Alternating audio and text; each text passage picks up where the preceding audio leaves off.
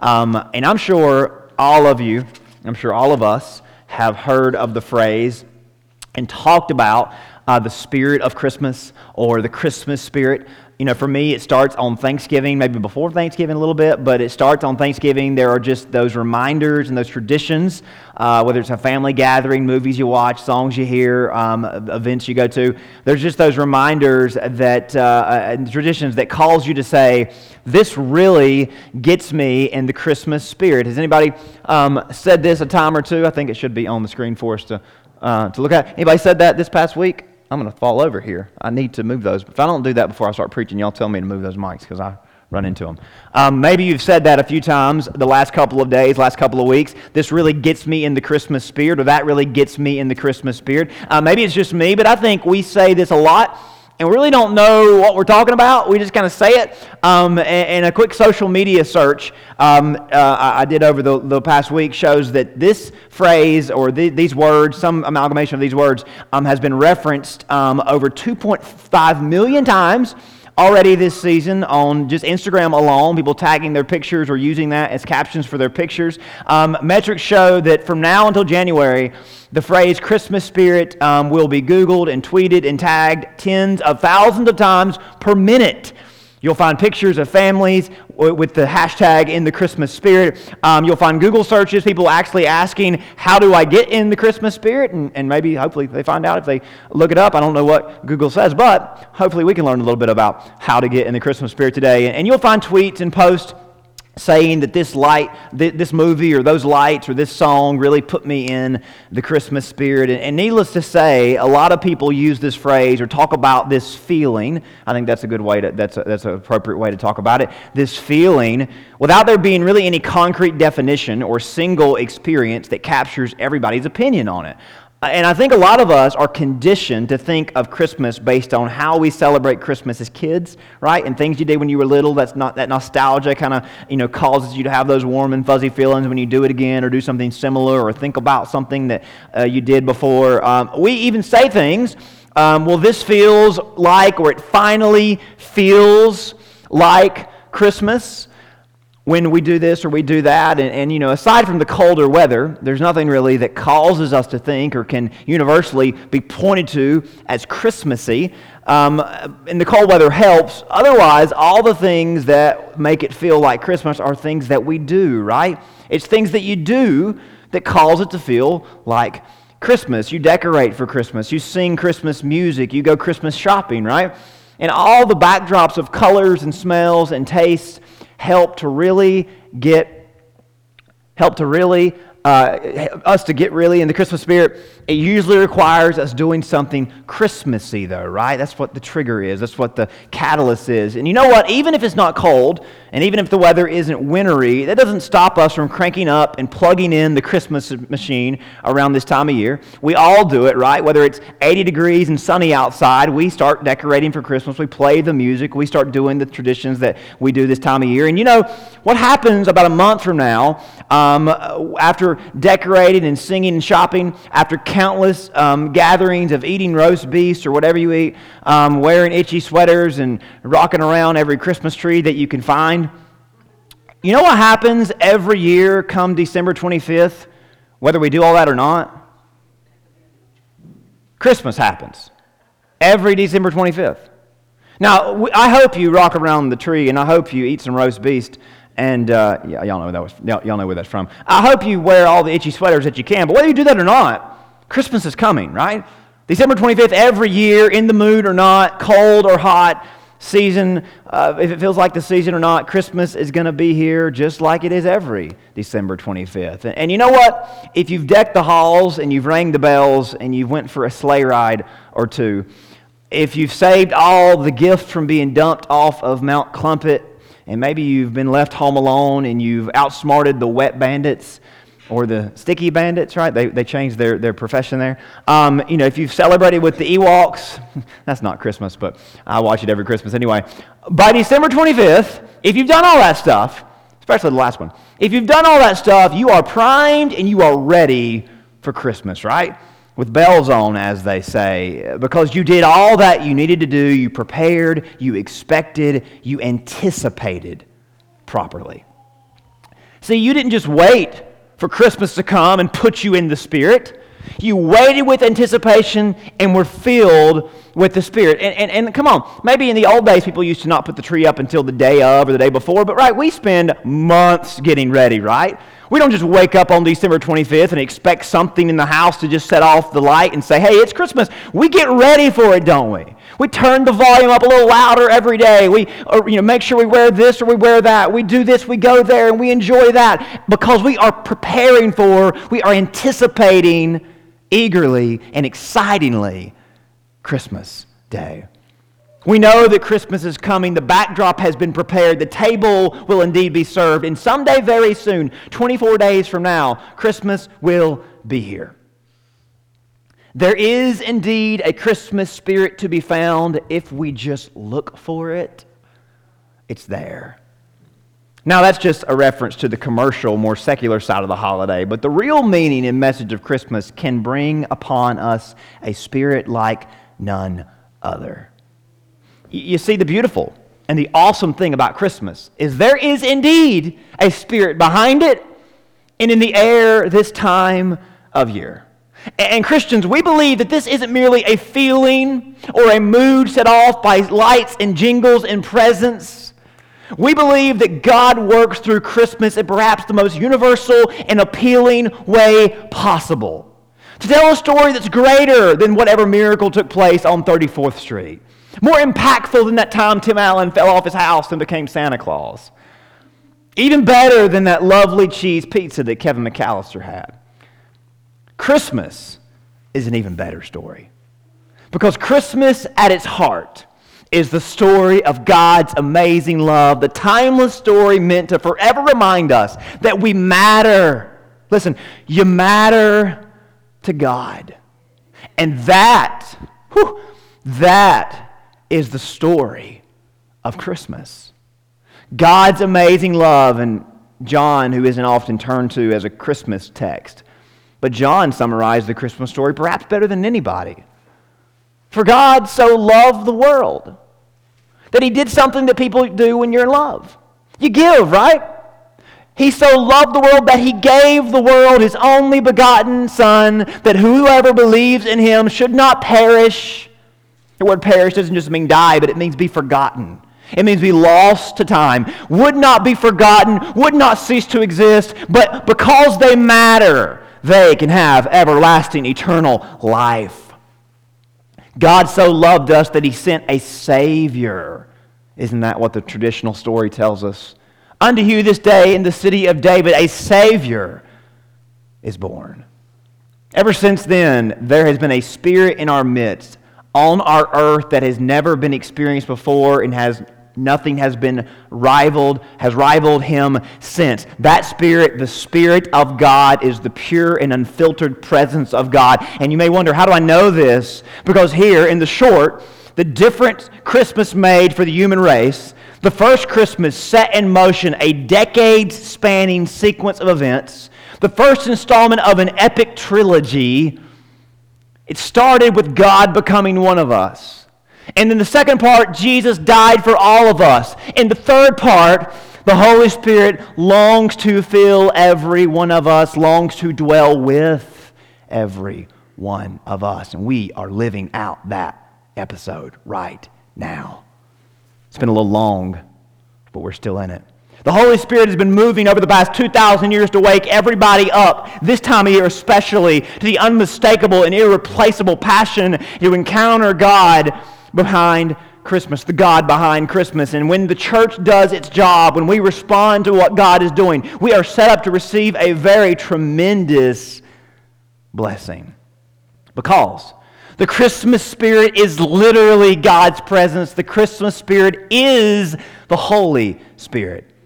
So I feel like it's a fitting time of year to talk about what it means to not just get in the Christmas spirit, but to be filled by and filled with this Christmas, God wants to dwell with you. He wants, to be, he wants you to be filled with the Christmas spirit. And the good news is that this spirit is not behind a paywall. It's not behind a certain action or a certain deed, but it does require that we be in the right place, have the right attitude, and be in the right posture. This doesn't mean we have to be perfect. Uh, it does suggest there is a pursuit involved, though. There is a passion to take on and to assume. And if you really lean in and look for the real meaning of Christmas, the reason for the season, not just a superficial feeling brought about by carols and movies and sweets, but the divine blessing of God, the goodwill, the favor of God given to all people, you can have that. You can know that personally and feel that forever. I feel like the build up to Christmas each year is an opportunity to seek out and prepare our hearts for the promise and the presence of God that we celebrate on December 25th, but we can enjoy every day of the year. This specific dedicated time, however, can be helpful and special for us to learn to appreciate the gift in a brand new, fresh way. In church circles, for years, this season has been called Advent. Advent comes from the Latin word that means the coming, literally the coming. Um, it's a word that means to us arrival. Uh, it refers to the coming of the Lord. And Advent, traditionally, um, is a time of expectation, a time of preparation, a time of hope. And Christians have been using this time of year for ages to celebrate the Lord's first coming, but also to anticipate his second coming. And if you study church history, it's really been back and forth as to which is emphasized in any given era. Um, and really, though, this sets off a time for the church year to look forward and start fresh and start anew. But the idea is the same. Every year, we play back the original Christmas story, anticipating its sequel. And I've talked about this before, but I don't know about you. Sometimes there are these big, larger than life franchises, movie franchises, book series they have big hits, and then they take these long, long breaks for different reasons. I can't think of a series right now, but I bet you can. Uh, but man, does it drum up the hype for the sequels when they finally come out, right? You've waited for years, I don't know, 10 years, right, goes by, and finally a new installment comes. I really can't think of any offhand, but I'm sure, I'm sure that you have a favorite book or a favorite movie that you loved and you rewatched and you reread, and we waited, or you waited for the next with bated breath and sometimes the next installment is the last installment of a multi generation saga. And I wish, I wish I could think of an example of one of these, but I just, I just can't. That was supposed to be something cool. Didn't get the instructions right. I think we all know that something cool is coming, but I'm trying to restrain myself, but the wait is killing me. But talk about blockbuster. The Christmas sequel is going to be absolutely tremendous and we are living in preparation for it. And God believe God is pulling out all the stops for it. But that's the thing Advent. Advent is about not wasting the wait, about not wasting the wait. It's a time of waiting expectantly, waiting with excitement. And while we wait, we can anticipate and be filled with spirit of Christmas. Now, maybe you don't know this, but the idea of Advent is not new at all, and it's actually a lot older than 2,000 years. Advent, this idea of not wasting the wait, was first introduced literally over 700 years before Christmas. Talk about a wait, right? To send this message to those all, uh, all those years before Jesus came out that you can experience and receive the spirit of Christmas in the wait and be prepared for what God is going to do. Isaiah the prophet, who we often turn to for Christmas prophecies, was the one who brought this message of Advent to ancient Israel. And Isaiah came to an Israel that was losing its trust in God, turning away from God, and losing its sense of wonder about God. And it's to that audience, it's to these people that Isaiah came with a very, very awesome passage of Scripture and that's Isaiah 40. I want to read verse 1 through 11. And I would love for you to follow along with me this morning. Isaiah says, Comfort, yes, comfort my people, says your God. Speak comfort to Jerusalem and cry out to her that her warfare is ended, her iniquity is pardoned. She has received from the Lord's hand double for all of her sins. The voice of one crying in the wilderness, Prepare the way of the Lord, make straight in the desert a highway for our God. Every valley shall be exalted, every mountain and hill brought low. The crooked places shall be made straight, and the rough places smooth. The glory of the Lord shall be revealed, and all the flesh shall see it together. For the mouth of the Lord has spoken. The voice said, Cry out. And he said, What shall I cry? All flesh is grass, and all its loveliness is like the flower of the field. The grass withers, the flower fades, because the breath of the Lord blows upon it. Surely the people are grass. The grass withers, the flower fades, but the word of our God stands forever.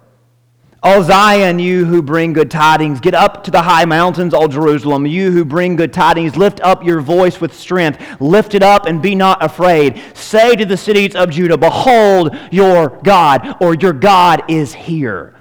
Behold, the Lord God shall come with a strong hand. His arm shall rule for him. Behold, his reward is with him, and his work before him. He will feed his flock like a shepherd. He will gather the lambs with his arm, and carry them in his bosom, and gently lead those who are with young. Pretty spectacular, dramatic promise from God about what he himself was going to do for his people. Now, this was originally spoken to the king of Judah, a man named Ahaz, in his court. Uh, during this time, uh, it was a 50 year period. Uh, both Ahaz and his son Hezekiah, who would uh, follow after him, Israel was surrounded by threat after threat, kingdom after kingdom, opposing them and besieging them. And really, uh, the entire backdrop for this for the text of Isaiah, the whole book of Isaiah, is the run ins that he had with and the interactions he had with Ahaz. Now, Ahaz did not like Isaiah at all, and I'm sure Isaiah didn't really care for Ahaz, but God insisted that Isaiah continue to go to Ahaz and uh, persist and, and be patient with him, as stubborn as he may have been, um, as he was the stand in for God to the king. The, the, short story is that Ahaz, who was the king of Judah around 730 BC, particularly, um, during his reign, Judah was as hopeless as ever before. Um, again, the people of Judah were on the brink of giving up, losing trust, turning away. Any sense of wonder they had about God, they were t- throwing away. And uh, to make matters worse, Ahaz, Ahaz was on the verge of selling out and selling the whole nation out with him. The people were very, very nervous, especially those who were trying to remain faithful to God, because they feared that as the nation went, so would they. You see, it had been bad for a while. The kingdom of Israel was split into two a north half and a southern half, and looming at large over the entire Middle East was an empire called Assyria. Now, the entire Middle East that you see here, the entire orange portion, was dominated by the Assyrian Empire. And you see that little portion over toward the Mediterranean Sea. The only part that they had not fully conquered was the area around Israel in a kingdom just north of Israel called Aram. Um, but a little bit about, about Assyria. Assyria was ruthless and was vile. Um, they invented crucifixion, but they impaled people. Um, and the Greeks would come along later and clean it up a little bit. But they impaled people. They did not abide by the Geneva Convention. I can just guarantee you that. Um, the nation of Aram, modern day Syria for us, um, convinced the northern kingdom of Israel that they ought to team up and fight Assyria which is a really dumb idea. It'd be like two counties of the United States going up against the entire armed forces of our country. These two tiny nations thought, hey, we can team up and we can fight off Assyria, and hopefully they'll get scared and they won't come and take over the rest of what we have. And they were trying to pressure Judah and to join forces and help fund and man this resistance. But God had told Judah that you should not form an alliance with these other nations. They had fallen into idol worship and other things that were going on. He told them to remain faithful to Him him. Meanwhile, uh, Edom and Philistia see an opportunity to advance their own causes before the Assyrian takeover, and they begin invading the southern borders. So all of Judah's surrounding nations saw Judah as a temporary buffer for what would eventually spell doom for the entire area. And maybe you can imagine what it would be like to be in the middle of this fire. And you know, we Christians in America get upset when we're picked on sometimes. But can you imagine what it was like for the remnant of God's people? Their backs were against the wall, their fate was literally in God's hand. And they begin to wonder is this what it's like to be God's people? Is this the most wonderful state of living? We'd hate to see the worst. Over time, the temple faithfulness had begun to erode. Faithfulness to the law of God fell off hard. The people began to question everything they had lived for, and King Ahaz found himself in a very difficult spot. Do you join forces with two local groups and do the dumbest thing possible and try to fend off the biggest army the earth has ever seen? Or do you do something else, something unheard of? Ahaz began to talk to his closest advisors about what it would look like to make a trip to the Assyrian capital and surrender before the emperor and promise the emperor his allegiance, hoping that it would gain Judah security and ultimately save the nation. But Ahaz wasn't really worried about the nation, he was only looking out for himself. And this sent a terrible panic over the remnant of God's people because, for certainty, the temple would be shut down and rebranded. Yahweh worship would be made illegal. And they were in a frenzy, but they were in panic because if Assyria conquers us, what does it mean for the future of God's people? Do we just give up now? If it's, in their, if it's into their hearts that Isaiah preached this text from chapter 40 so clearly. This was an Advent message, a message of hope. A message that said God is not far away, even though he may seem like it. A reminder that in the midst of your darkness, even when we're considering doing the unthinkable, God is not far away. And as we try to plan a way out, God is trying to get in. God is planning a way in. So, what was God's message to Israel? God has set a date. He is going to reveal himself in a way you've never conceived or could not comprehend if someone tried to explain it. Isaiah's message to the people is wait on the Lord. His plans, His promises, and His presence will not and do not ever disappoint. We gather from this text, though, that when you wait on God, it's not merely sitting still, just hoping and praying that nothing, nothing disastrous happens. Wait isn't passive. Wait is passionate and persistent. Wait is a pursuit. If we're going to be filled with the spirit of Christmas while we wait, we've got to passionately pursue God. You, you see, Advent is a platform meant to encourage us, it's an invitation for us to trust in, seek out, and wonder about the God of Christmas. The genuine, powerful, palpable presence of God can be and will be brought about when we trust in and when we seek out and when we wonder about Him. These first eight verses are an invitation to trust in the God of Christmas. And listen to how God makes a promise in verses 3 through 5.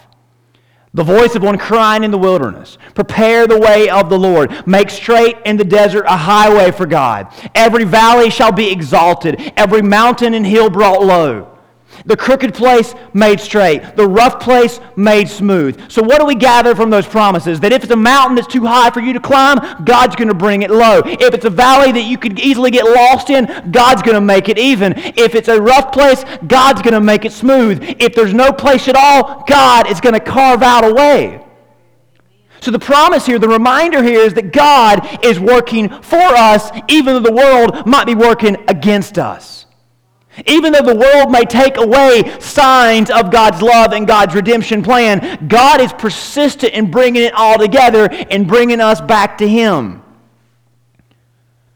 Verse 6, the voice says, Cry out. And he said, What shall I cry? And notice the contrast in verse number 7.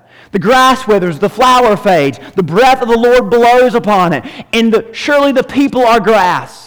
The grass withers, the flower fades, but the word of the Lord stands forever. God's response to the enemy, his attempts, and even our own shortcomings that hinder our coming to him, trying to block us from him. God's response is, You can trust me. When you fail, when others fail you, I will not fail you. My word is a guarantee. This passage is really built on the backbone of the Old Testament that constantly reminds us, God constantly reminds his people, I've got a plan and I don't make plans that I can't keep. If I said it, I'll do it. You can trust me. You know, back in Eden, remember when Adam and Eve sinned? God did not immediately discipline them or reprimand them. His first words were to the enemy. Genesis chapter 3, the Lord said to the serpent, Because you have done this, cursed are you above all livestock and all beasts on the field. Your belly you shall go, and dust you shall eat all the days of your life.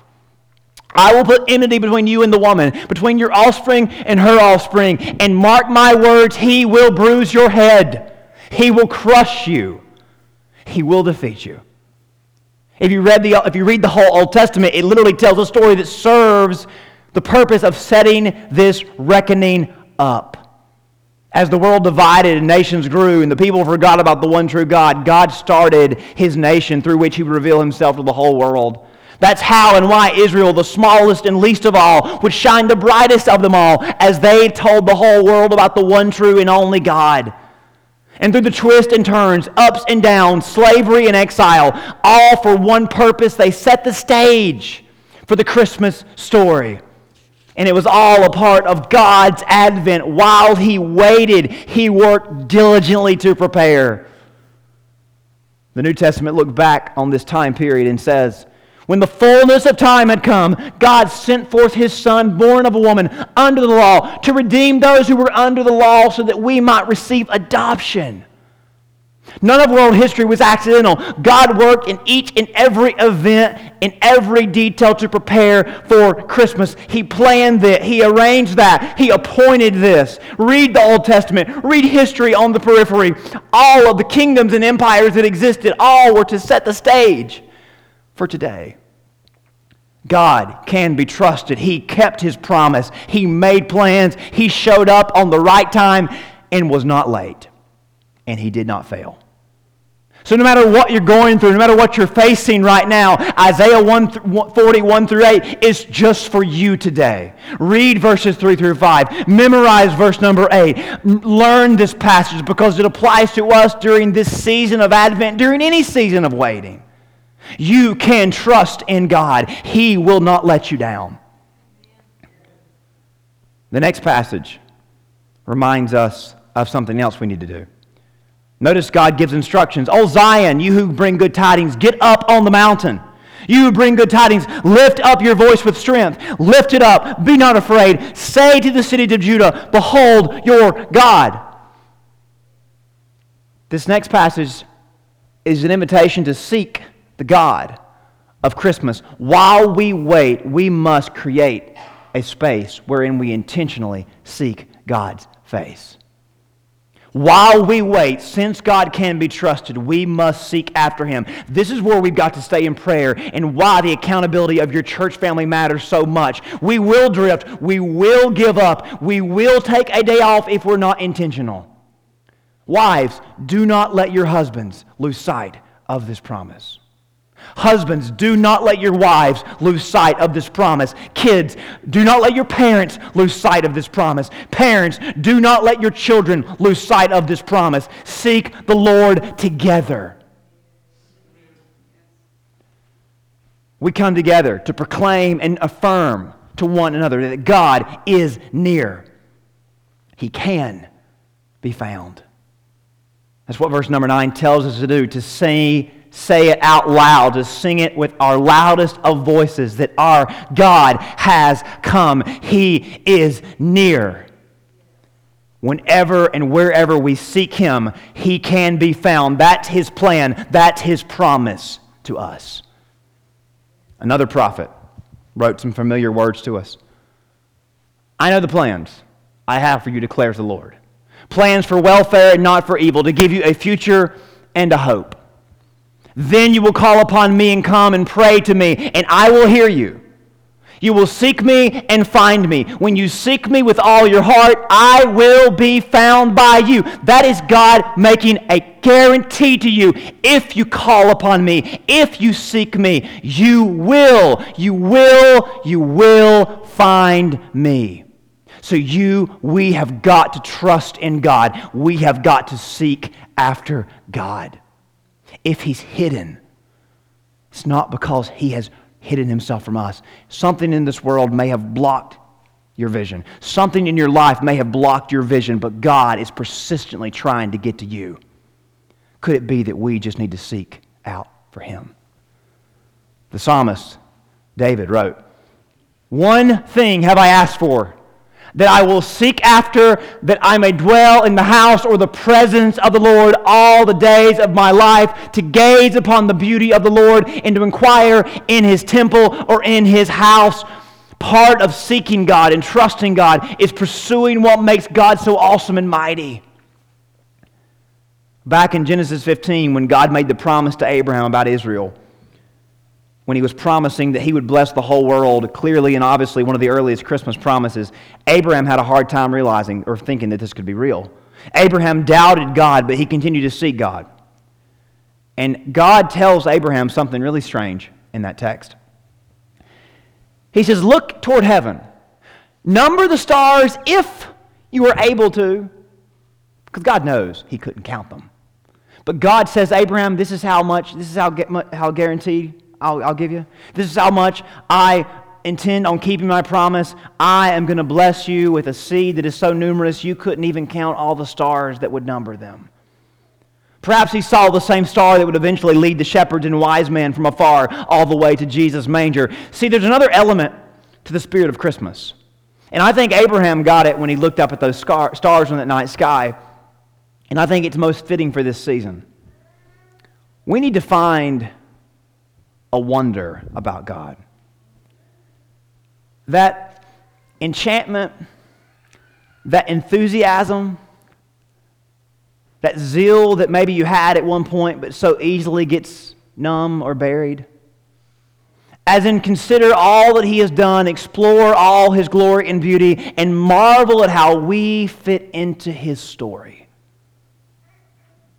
Let's read verse 21 through 29 of this text. And listen to them, listen to Isaiah's invitation to wonder about God. Have you not known? Have you not heard? Has it not been told to you from the beginning? Have you not understood from the foundations of the earth? It is He who sits above the circle of the earth. Its inhabitants are like grasshoppers who stretch out the heavens like a curtain and spreads them out like a tent to dwell in. He brings the princes to nothing. He makes the judges of the earth useless. Scarcely shall they be planted, scarcely shall they be sown, scarcely shall they stock, t- they stock t- their stock take root in the earth. When he will blow upon them, they will wither. The whirlwind will take them away like stubble. To whom then will you liken me? Or to whom will I be equal, says the Holy One? Lift up your eyes on high and see who has created these things, who brings out their host by number. He calls them all by name, by greatness of his might and the strength of his power. Not one is missing. Why do you say, O Jacob, and speak, O Israel, my way is hidden from the Lord, and my just claim has been passed by by my God? Have you not known? Have you not heard? The everlasting God, the Lord, the creator of the ends of the earth, neither faints nor is weary. His understanding is unsearchable. He gives power to the weak, and to those who have no might, he increases their strength. Even the youth shall faint and be weary, and young men shall utterly fall. But those who wait, those who wait on the Lord shall renew their strength shall mount up with wings like eagles. They shall run and not be weary. They shall walk and not faint. But again, waiting is not passive, it is a passionate, persistent pursuit. So while we wait, we must trust, we must seek, we must wonder and worship our God. The glorious thing about the spirit of Christmas is that from the very beginning, we've been reminded that Christmas, the Christmas spirit is God Himself. Isaiah first spoke a prophecy about this that was repeated by the angel when Jesus was born. The virgin shall conceive and bear a son, and they shall call his name Emmanuel, God with us. And maybe you don't know this, maybe you do, but when Jesus, right before Jesus ascended to heaven, he made a promise to his disciples Behold, I am with you always. My story started as one that promised presence. And this story isn't over. And my presence isn't going anywhere. We know the story. We know that there's still another act to come. We know that Christmas will be here in just 24 days, but that doesn't mean that the wait all the weights in life, they can still get difficult. But if we've learned anything today, it's that the wait before Christmas is a reminder that God can be counted on, leaned on, trusted in, and found in the midst, not just in the end. This wait reminds us that God never wastes any period of time. He is always working while we wait. So we can come to Him with our worries, our woes, and our weaknesses. We don't have to be like the king who turned away from Isaiah, from God's word and God's promises. He indeed went to Assyria. He bowed before the emperor. He promised and pledged his own life in hopes to save his own skin. He surrendered his people. And the story goes the king of Assyria came against him and afflicted Ahaz instead of instead of strengthening him. And what does verse 29 promise to us? If we wait, if we trust, if we seek, if we wonder and worship our God, He gives power to the weak, He gives strength God promises to give us strength. He is the everlasting God. So we don't have to wonder. We don't have to wander while we wait. We can wonder in His splendor. And maybe that's why it's fitting to say that Advent is an invitation to take a stroll through Wonderland, trusting in and seeking after God and expecting the best Christmas ever. That childlike glee that you get when you drive through a, neighborhood that's lit up, the songs are singing, the, the, the joy on faces of kids as they watch parade floats come by, as they wait up as late as they can on Christmas Eve, wondering what may come the next day. When's the last time you had that sense of wonder about your God? The spirit of Christmas can give you that sense of wonder if you trust Him, if you seek Him. So while we wait, let's recommit our trust. Let's refocus our hearts and renew our wonder and be filled with the true Christmas spirit. Let me pray for you. Father, I love you.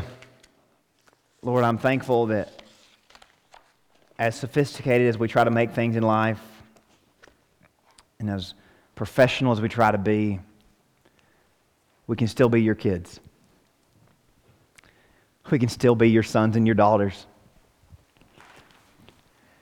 And God, I can't help but think you get so excited every Christmas, seeing the world lit up with colors and all the songs and all the seasonal things. I can't help but think it joys your heart to see the whole world come together to celebrate something that you started. Lord, you've invited all of us to take that stroll through Wonderland this season. Where the wonder of you, the wonder of it all, can overwhelm and overcome our fears and our failures.